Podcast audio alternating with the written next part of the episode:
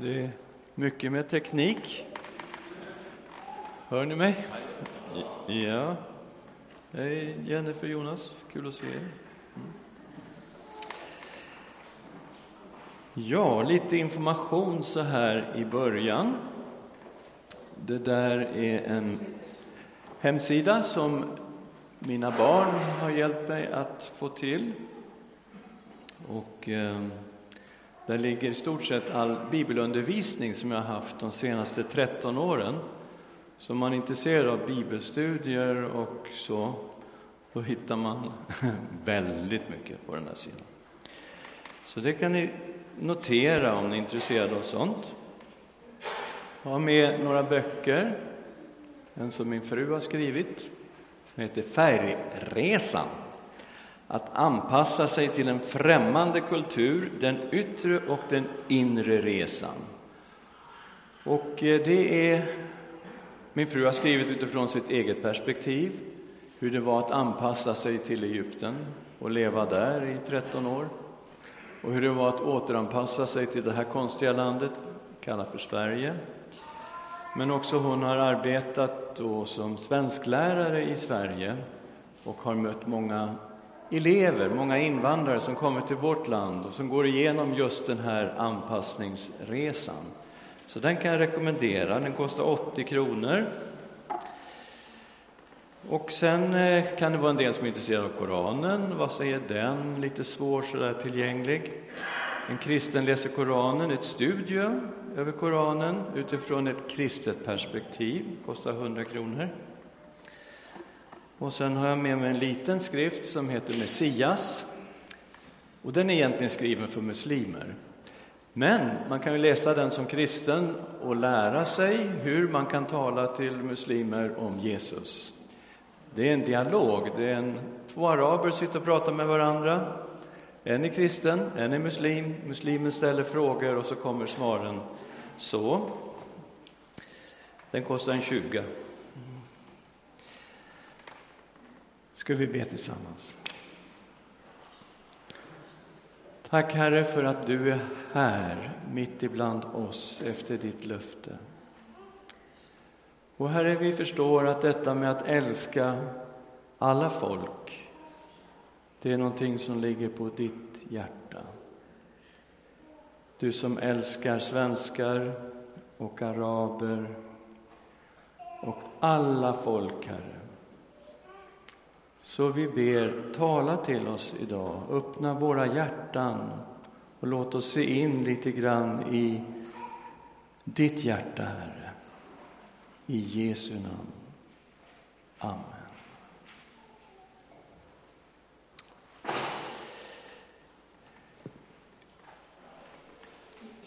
Ja, vi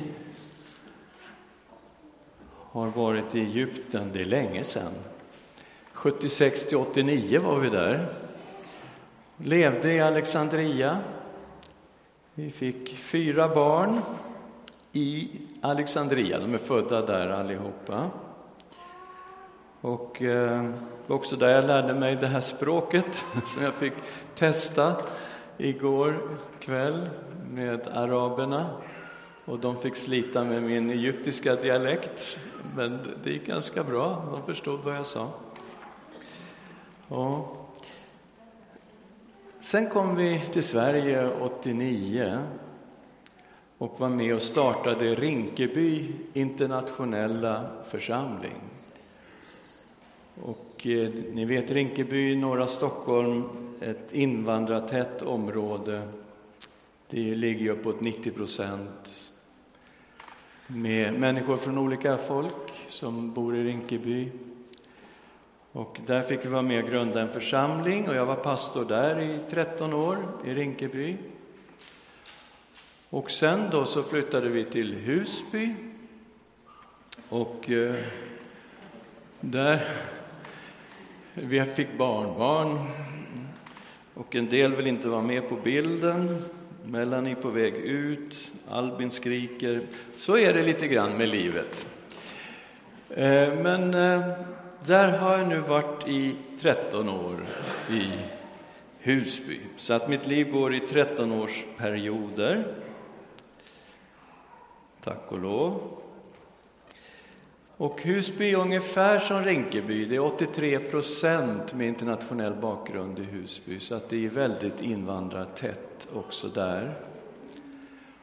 Och den här församlingen i Husby har ju då förändrats mycket genom åren vi varit där och många har blivit frälsta, kommit till tro på Jesus.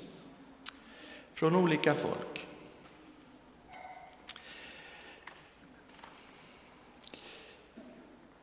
Och eh, om ni tittar omkring er så ser ni att hela landet, hela Sverige håller på att ställa om sig.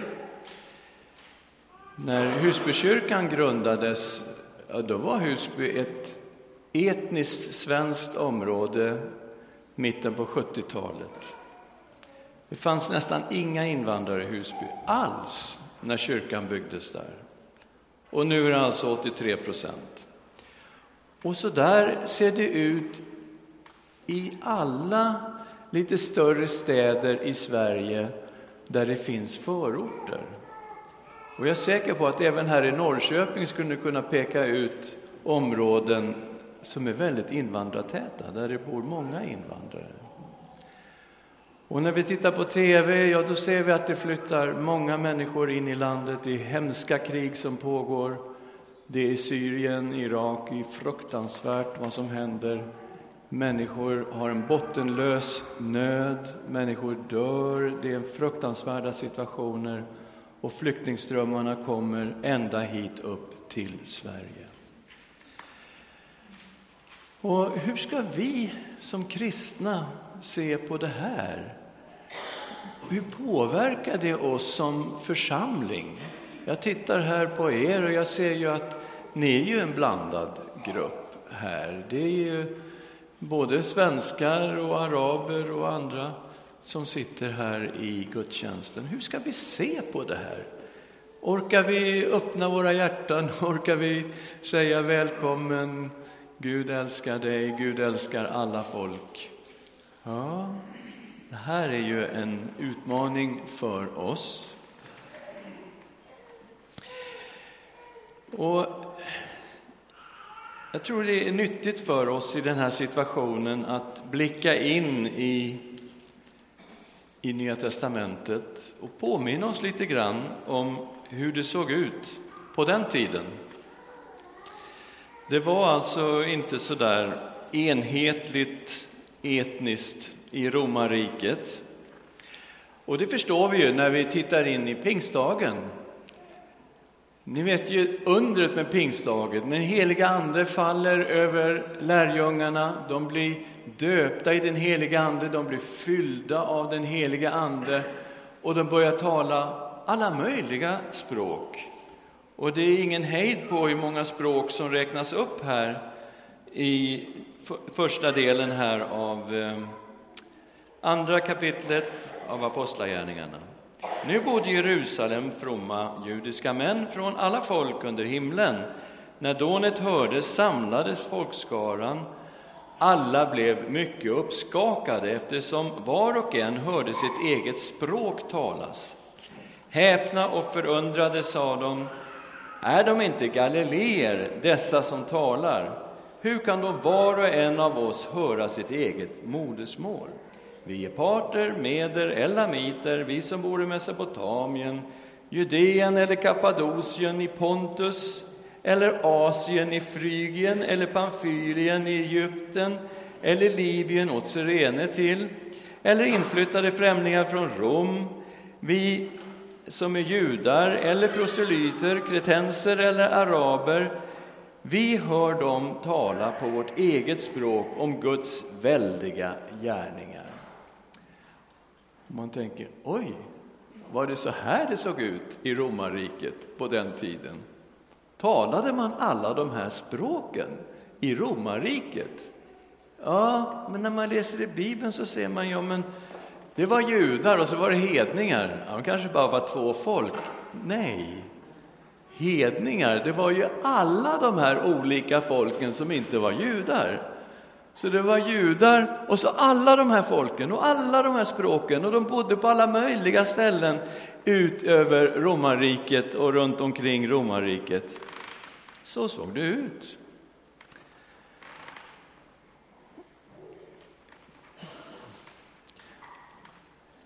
Vi kan ta en till av den där. Ja.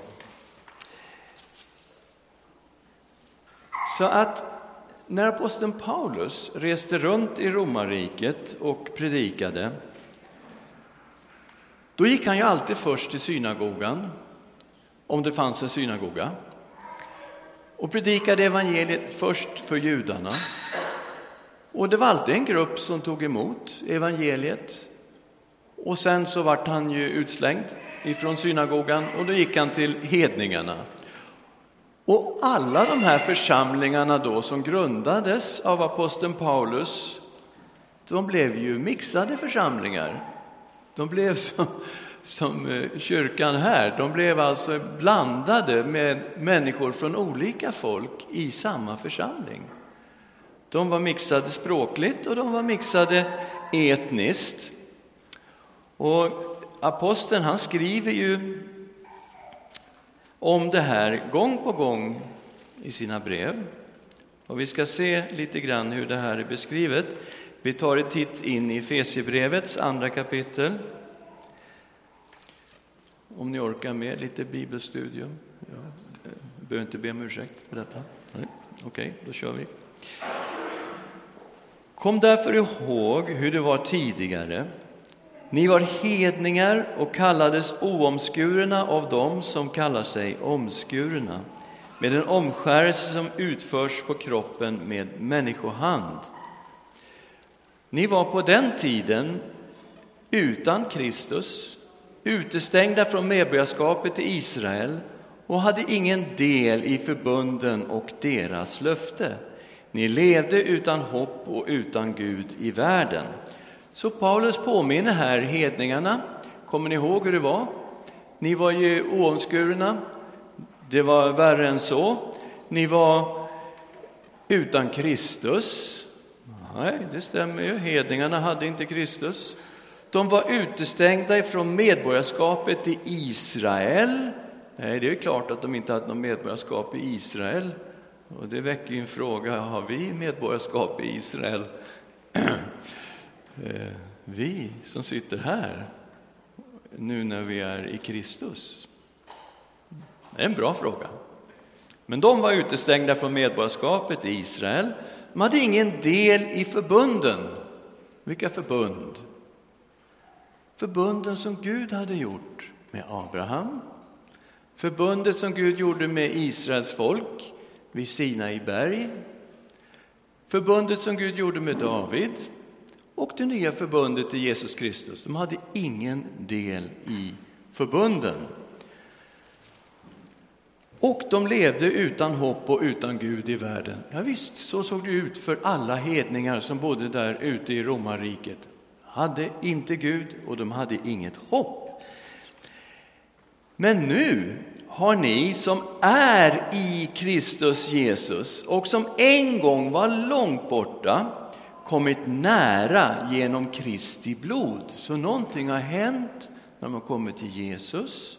Alla som var långt borta har helt plötsligt kommit nära genom Jesu blod. Hur nära har vi kommit? Hela vägen. Jesu blod renar oss från all synd.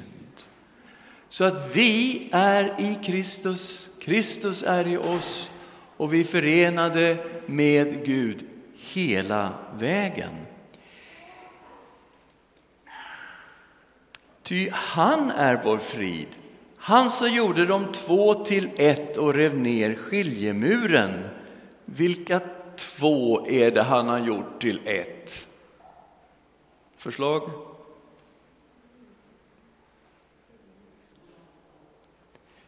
Han har gjort två till ett. Han har gjort judar och hedningar till ett i Kristus. Okej? Okay? Och han har rivit ner en skiljemur. Vad då för skiljemur? I templet i Jerusalem fanns en mur som stod mellan hedningarnas förgård och judarnas förgård. Och ingen hedning fick någonsin komma in på judarnas förgård Om en hedning gick in på judarnas förgård, ja, då kunde han dömas till döden. Han gick in där på egen risk. Så han fick absolut inte passera den här muren in på judarnas förgård. Och här säger aposteln att han har rivit ner skiljemuren. Det skedde när han i sitt kött tog bort fiendskapen, lagen med dess bud och stadgar för att av de båda skapa en enda ny människa och så skapa frid. Så skulle han i en enda kropp försona dem båda med Gud genom korset sedan han där hade dödat fiendskapen. En människa, judar som tror på Jesus, hedningar som tror på Jesus är förenade till en enda kropp i Kristus. Han har kommit, Jesus alltså, och predikat frid för er som var långt borta, alla ni hedningar, ni som var långt borta, och frid för dem som var nära, judarna. Okej? Okay. Ty genom honom har vi båda i en och samma ande tillträde till Fadern. Alltså är ni inte längre gäster och främlingar utan medborgare tillsammans med de heliga och tillhör Guds familj. Så hedningarna, de är inte längre främlingar och gäster i Guds familj. De hör hemma där. De har ett tillsammans med judarna som tror på Jesus. Och det här har skett i en och samma ande och i Kristus. Och nu är vi alla medborgare. Tjosan! Vad har du för pass? Har du ett israeliskt pass eller vad har du? Nej, alltså det finns ju ett andligt medborgarskap i ett andligt Israel, Guds Israel, som består av judar och hedningar i ett enda folk. Alla som tror på Jesus Kristus är förenade till ett. Och vi är medborgare och tillhör Guds familj. Ni är uppbyggda på apostlarnas och profeternas grund, där hörnstenen är Kristus Jesus själv. Genom honom fogas hela byggnaden samman och växer upp till ett heligt tempel i Herren. I honom blir också ni uppbyggda till en Guds boning i Anden. Det här är alltså en kyrka, en församling som är byggd på apostlarnas och profeternas grund. Hörnstenen i hela det här andliga huset är Kristus Jesus. Alla stenarna har på något sätt en koppling till den här Jesus Kristus. Det är han som är hörnstenen i alltihopa och i det här andliga huset bor Gud. Han bor mitt ibland sitt folk. Han bor i oss, han är mitt ibland oss när vi samlas i hans namn. Varje gudstjänst är riktad mot Herren. Varje gudstjänst är till för att tillbe och upphöja Herren. Vi kommer inför en öppen himmel, vi kommer inför Gud när vi kommer i tillbedjan inför Herren. Det här får ju konsekvenser. Eh, vi tittar in några verser i Galaterbrevet. Alla är ni Guds barn genom tron på Kristus Jesus. Alla ni som har blivit döpta till Kristus har blivit iklädda Kristus. Och här är inte jude eller grek, slav eller fri, man eller kvinna. Alla är ni ett i Kristus Jesus.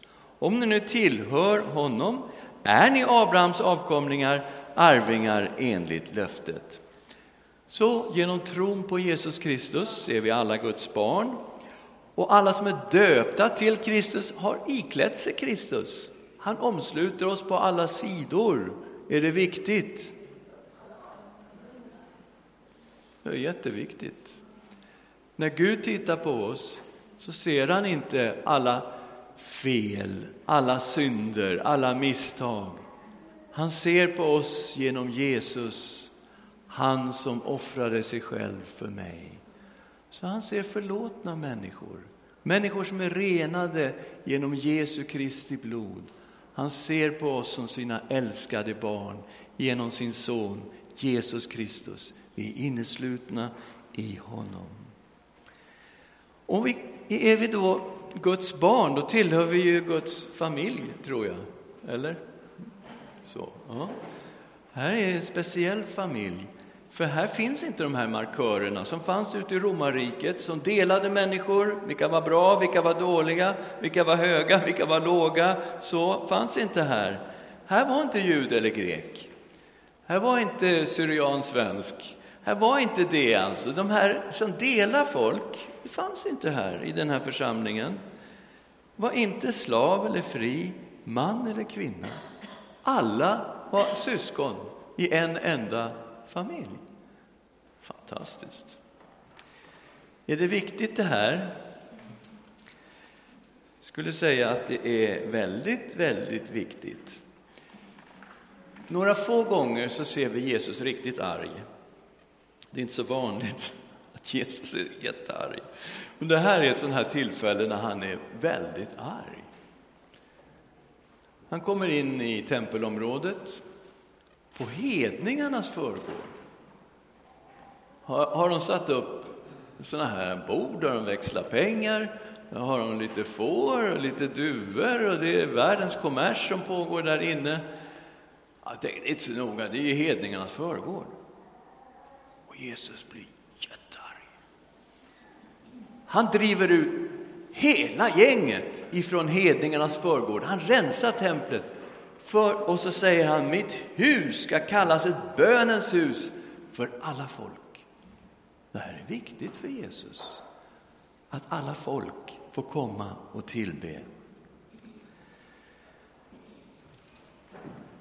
Hur, hur ska vi se på detta med invandringen? Hur ska vi jobba som församlingar? Det här är ju ganska svårt. Men vi förstår att ha en mixad församling som ni har, det är, ligger på en väldigt stark nytestamentlig grund. För så såg församlingarna ut i Nya testamentet. Om man inte håller sig till Judeen, klart, då var det inte så mixat. Men går man utanför Israel, då såg det ut på det här sättet. Då var det mixade församlingar. Och vi har nu möjligheten att vara sådana församlingar här. Ja, vi tar nästa bild. Och eh, det här går ju lite fort framåt så att eh, du med datorn du får liksom bara bläddra på så här så funkar det kanske. Eh, vi var ju då 89 kom vi till Rinkeby och eh, det är 16 000 räknar man ungefär i Rinkeby. 90 procent utländsk bakgrund. Och där grundades då Rinkeby internationella församling 1989. Vi var tio stycken som grundade den här församlingen. Det var nio svenskar och en schweizare som grundade Rinkeby internationella församling. Men vi tänkte så här, om vi grundar en församling i Rinkeby så kan det ju inte bli en svensk församling. Det skulle ju vara skandal om det blev det. Utan det måste ju bli en internationell församling som är öppen för alla folk. Vi samlades i Folkets hus. Vi hade en eh, förskola som hette Pärlan. Det var helt vansinnigt att starta Pärlan förstås. Vi var ju en liten fjuttgrupp. Jag tror vi hade 17 medlemmar när vi startade Pärlan. 1990 startade vi Pärlan. Och det var lite svårt att få konsensus i den lilla församlingen om att starta en kristen förskola. Så vi hade ett årsmöte ute på Järvafältet. Först så hade vi plockat skräp som man kunde göra på den tiden och få lite pengar till sin förening. Så hade vi varit ute och plockat skräp och så satte vi oss ner med våra picknickkorgar ute på Järvafältet och så hade vi vårt första årsmöte där ute. Och där beslutade vi att vi skulle starta förskolan Pärlan. Och eh, Pärlan, den tuffar på, den är jättebra. 40 platser dit är drygt och eh, kö och så här. Och eh, jag hörde senast idag var en förälder som hade varit runt och skulle placera sin sexåring och frågade vad har han varit? Ja, han har varit på förskolan Pärlan och då sa den här läraren att alltså, om jag fick råda skulle jag råda alla barn att gå på Pärlan. För det är den bästa förskolan i hela Rinkeby. Det är underbart att få höra sånt. Och vi jobbade på. Efter tio år så var ungefär 70 procent av församlingen av utländsk bakgrund.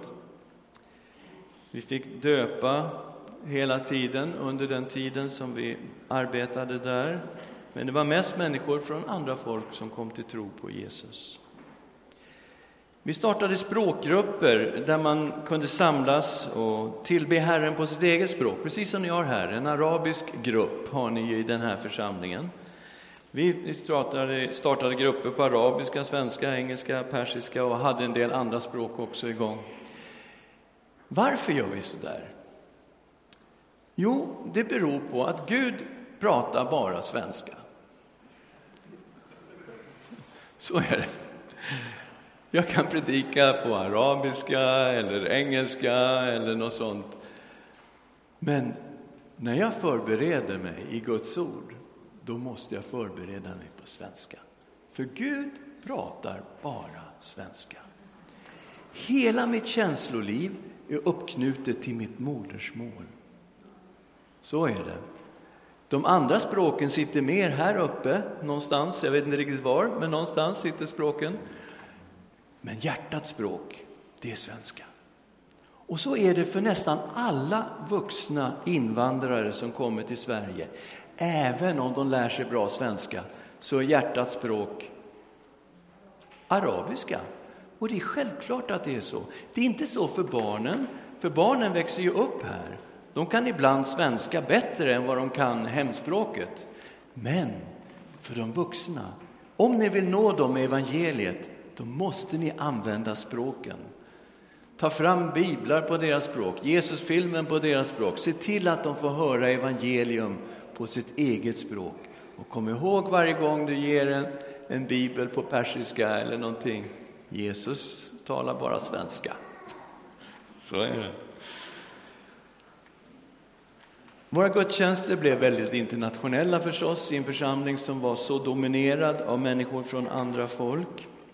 Vi såg till att vi hade gudstjänstledning, som ni har här också, människor från andra folk, så att det blir en mer internationell prägel på gudstjänsten. Vi hade fri bön, man bad på olika språk och vi sjöng också sånger som var mixade, som ni gör här. Ja, vi gjorde mycket evangelisationssatsningar. Vi hade bokbord på torget, vi knackade dörr, vi ringde på varenda dörr i hela Rinkeby, blev betraktade som Jehovas vittnen och allt möjligt.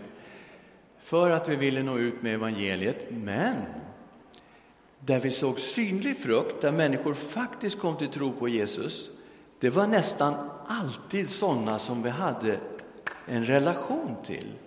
Så en relationsbaserad evangelisation det är någonting som bär frukt. Att bli vän med någon, att bygga en relation och i den vänskapen förmedla evangelium om Jesus Kristus. Att vara transparent med sitt liv, med sin tro i de här relationerna. Och naturligtvis hamnade vi i praktisk diakoni. Vi hamnade också i missförstånd självklart. Eh, olika språk. Ni har aldrig haft något problem i den här församlingen, förstår jag. Det här är en felfri församling, eller? Nej. Så vi är människor. Så vi måste alltså vara generösa, vi måste ha öppna hjärtan och det kan bli missförstånd, men det finns försoning i Jesus Kristus. Vi kan förlåta varandra i Jesus Kristus. Vi är ju syskon i en enda familj. Vi tar nästa också. Då. När man kommer in i Husbykyrkan så ser man en enkel liten skylt som sitter där. Välkommen, står det. Och det står då på lite olika språk. Och det är ju för att om man kommer från andra folk så ska man känna, oj, jag är välkommen här. Och de tror att det de håller på med här inne angår mig. Så därför har vi tagit fram den här enkla skylten som sitter där. Eh, och vi har varit i Husby då sedan 2002. Och det är ju 11 000 ungefär som bor i Husby, lite färre än i Rinkeby då och eh, 83 procent med utländsk bakgrund. Och den här kyrkan den bildades 76 och den ser ju faktiskt ut som en kyrka. Det är ju en, en, ser lite traditionell ut sådär som kyrka. Och vi har fått döpa många människor från olika bakgrunder i den här församlingen. Idag är det drygt 250 medlemmar och över hälften kommer från andra folk än bara etniska svenskar. Så det, församlingen har ju ställt om sig väldigt mycket och jag måste säga att jag är imponerad av Husbykyrkan. Jennifer känner den här kyrkan lite bättre än jag, och ni är uppväxt där. Eh, men jag tänkte, klarar de av det här alltså? Att det kommer människor från andra folk på den här nivån? De frågade mig när jag skulle bli pastor där vad jag kunde bidra med. Ja, sa jag, jag, jag vet att min gåva är att undervisa Bibeln, så jag kan ge bibelundervisning. Och sen så har jag en kallelse att nå människor från andra folk, och särskilt muslimer. Det är liksom någonting som Gud har lagt på mitt hjärta. Så du, ni kommer få en pastor som vänder sig utåt och försöka nå människor som inte går i kyrkan.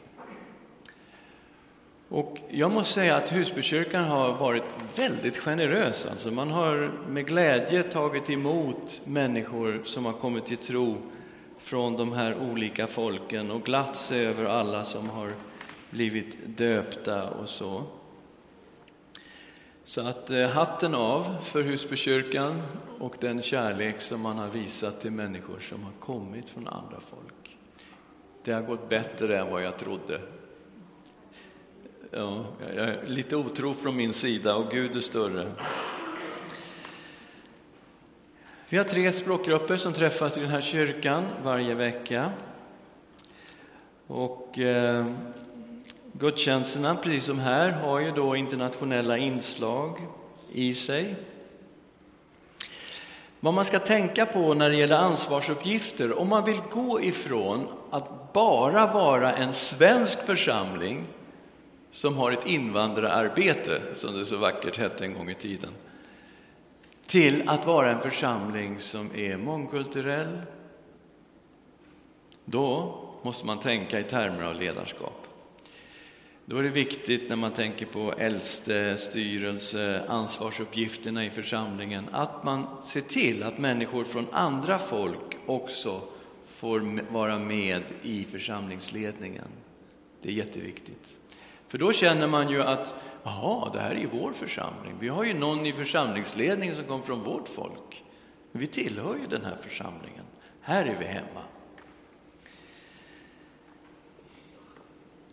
Och det, det, är viktigt också att träna upp ett ledarskap. Jag ser ju också i den arabiska gruppen igår att ni har ju så att säga ett ledarskap som fungerar och det blir en ledarskapsträning i de här språkgrupperna också som sen kommer hela församlingen till godo. Vi startade något som vi kallar för projekt Husby. Och det är så att ni såg den här fina kyrkan. Ni ser den där uppe. Ligger väldigt centralt, ja, man kan säga mitt i Husby. Och folk går förbi den här kyrkan dag ut och dag in och de tänker, ja, det de gör där inne, det angår inte mig.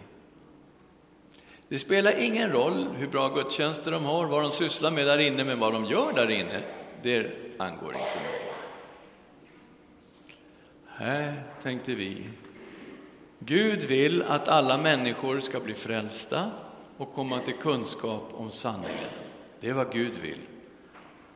Att de ska bli frälsta, det är Guds verk. Men att de ska komma till kunskap om sanningen, det är ju våran uppgift. Det är ju det, den uppgift han har lagt på oss. Så vad kan vi göra? Så vi började knacka dörr i Husby också. Vi tog Jesusfilmen och så gick vi till varenda dörr och knackade på och erbjöd Jesusfilmen. Ni vet, den filmen finns ju på över tusen språk. Så vi kunde ju garantera att de kunde få sin, den här filmen på sitt språk. Och det var väldigt öppet. Mer än 25 procent av befolkningen i Husby har Jesusfilmen. Av de som öppnade dörrarna när vi knackade på var det varannan dörr tog emot en film. Så öppet var det. Man tänker liksom, de här är ju bara muslimer och sådär, de vill väl inte, va? Jo, många muslimer är intresserade av Jesus. Faktiskt. Och så startade vi något som vi kallar för Husby Kids, som är ett arbete som riktar sig till barn som är i låg mellanstadieålder och ibland så har vi en scen och eh, vi sätter upp den i en lekpark och så kör vi ett program för barnen. Och det är klart, det är tävlingar och lekar, men det är också evangeliet invävt i detta. Ett sätt att nå ut med evangeliet till människor som aldrig, och barn som aldrig sett sin fot i Husbykyrkan. Och det där kör vi också på vinterhalvåret, men då hyr vi in oss i en neutral lokal, inte i kyrkan, för att också muslimerna ska kunna gå dit med sina barn. Uppdraget vi har som eh, kristna, det är ju ett stort uppdrag. Uppdraget är att göra lärjungar. Då trädde Jesus fram och talade till dem och sa, jag har fått all makt i himlen och på jorden. Gå därför ut och gör alla folk till lärjungar. Döp dem i Faderns, Sonens och den helige Andes namn och lär dem att hålla allt vad jag befallt er. Och se, jag är med er alla dagar till tidens slut. Och det här är ju jättesvårt. Alltså vi inte, vårt uppdrag är ju inte bara att förmedla evangeliet. Det är ju inte bara att någon ska bli frälst och bli döpt. Nej, vi ska vara lärjungar till Jesus, efterföljare till Jesus. Och det tar ju en ganska lång tid. Är ni klara, ni som är här? Ni? Nej, okej, okay. processen pågår fortfarande. Det här är ju livsprojektet, att vara en lärjunge till Jesus Kristus. Och det är en enorm utmaning för församlingarna, vartefter människor kommer till tro, många nykristna, att se människor formas till Jesu lärjungar. Får jag komma med lite praktiska råd? Eller vill ni inte ha några? Ja, okej, okay, vi tar dem också. Ja. Först, var tydlig och rak när du undervisar ur Guds ord. Alltså när vi talar till människor, muslimer eller så, då har de en väldigt hög tro på sin bok. Och eh, det gäller här att vara mycket tydlig. Inte ta av någonting av det som står i Guds ord. Vattna inte ner det, gör det inte snällare än vad det är. Ta Guds ord och så predikar du rakt på, precis som det står. Försök att skapa en miljö där man får ställa frågor. Därför människor som kommer, som inte är kristna, som har en annan religion, men de har ju massor med frågor. Hela hjärtat är fullt med frågor. Om man säger till dem du får inte ställa de här frågorna, det går ju inte. Då, liksom, då finns ju kvar. Upp med frågorna. Skapa en miljö där man får ställa alla tänkbara frågor. Och en del kan vi svara på och en del kan vi inte svara på. Så är det. Alla frågor kan vi inte svara på. Ha en relationsbaserad uppföljning och evangelisation. Använd invandrarna. De som är bäst på att upp, följa upp afghaner, det är afghanerna. De som är bäst på att följa upp iranier, det är iranierna. De som är bäst på det här, det är de som kommer från det folket. De kan ju kulturen, de kan språket, de har relationerna. Så här har vi en enorm resurs att använda i relationsbaserad evangelisation och uppföljning. En annan sak är ju att om man jobbar med österländska kulturer, familjen är jätteviktig. Vi är extremt individualistiska i det här landet. Jag menar, vi, vi tror att vi är någon norm för hela världen, men hallå, vi är extrema i vår individualism i Sverige. Tänk på när du arbetar bland österlänningar, familjen är jätteviktig. Mycket viktig. Och sen hamnar man ju förstås i praktisk diakoni därför att nu bjuder man in samhällets svagaste människor. Det kan vara de papperslösa, det kan vara de bostadslösa, det kan vara de arbetslösa. Det här är människor som alltså inte har kanske någonting. Och man hamnar mitt i praktisk diakoni. Vi har startat något som vi kallar för ge och få. Ni vet vad second hand är för någonting? Ja. Det här är second hand fast utan pengar. Man eh, kommer med hela fina kläder som man hänger in på ett ställe så får vem som helst gå in där och ekipera sig. Ge och få. Enkelt. Och man hamnar mitt i asylproblematiken. Hela tiden lever vi med detta. Så älska alla folk. Det här är någonting som är ytterst praktiskt. Att älska någon i Bibeln, det har inte så mycket med känslor att göra. Det är mycket lättare liksom att sitta i kyrkan och älska alla folk. Det är ju värre liksom att älska i, i verkligheten. Älska din nästa som dig själv. Hur älskar du dig själv? Ja, du vaknade i morse. Tänkte, har min nästa en filt att ta på sig? Kanske inte. Du gick och tvättade dig. Finns det möjlighet till vatten? Finns det så, sådana möjligheter? Det kurrade i magen, gick och satte dig vid frukostbordet. Har min nästa frukost idag? Och så går dagen på. Och så hör man Jesu ord. Älska din nästa som du älskar dig själv. Du tar ju hand om dig själv hela tiden. Och då är det inte så mycket känslor det handlar om. Det handlar ju om att visa kärlek. Och det dyrbaraste vi har i Jesus Kristus, det ger vi till våra medmänniskor. Finns Gud bakom allt det här? Vad tror ni? Invandringen.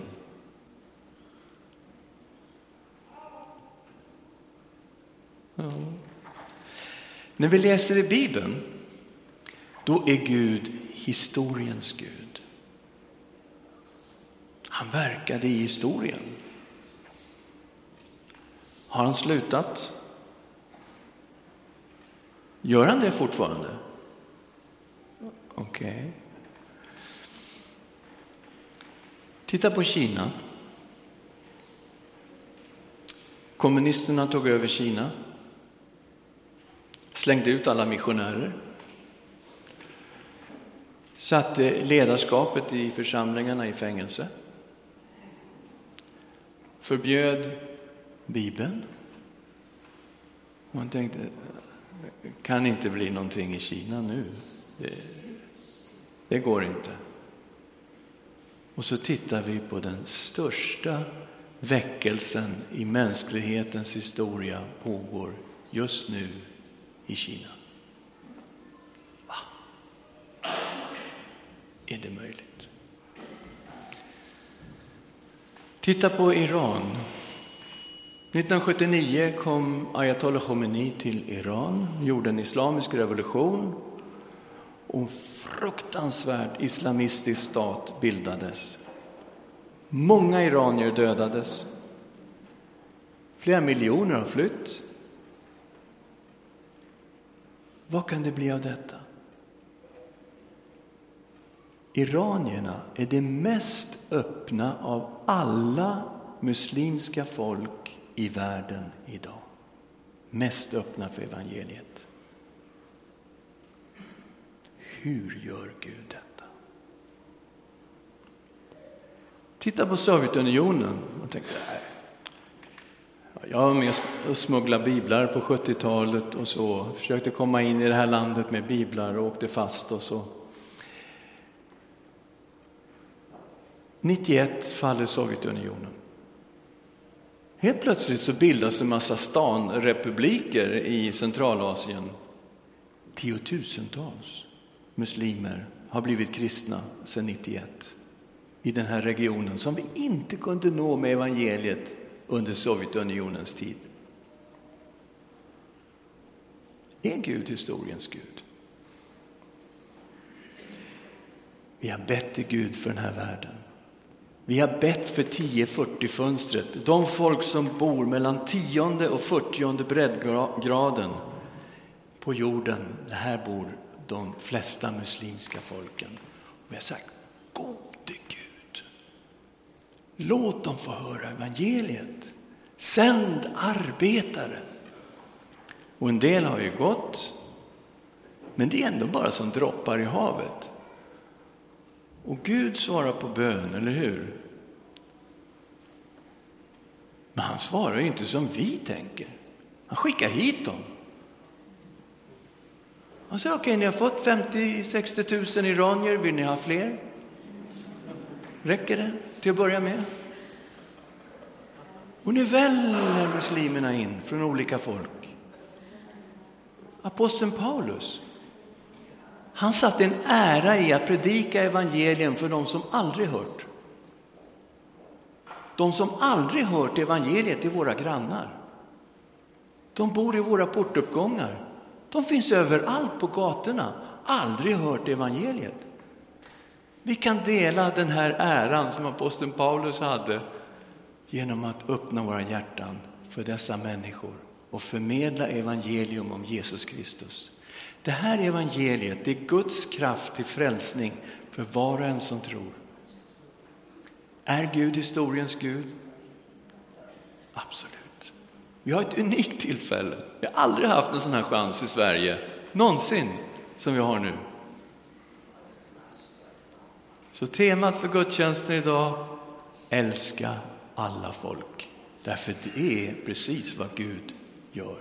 Han älskar alla folk till och med svenskarna. Det är fantastiskt.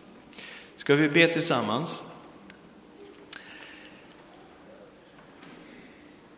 Tack Herre för att du är kärlek. Tack för att du älskar alla människor. Varenda människa som vi möter är älskad av dig. Så Herre, vi överlåter oss åt dig och vi ber om nåd att vi som församling och enskilda ska kunna öppna våra hjärtan och visa din kärlek. I Jesu namn.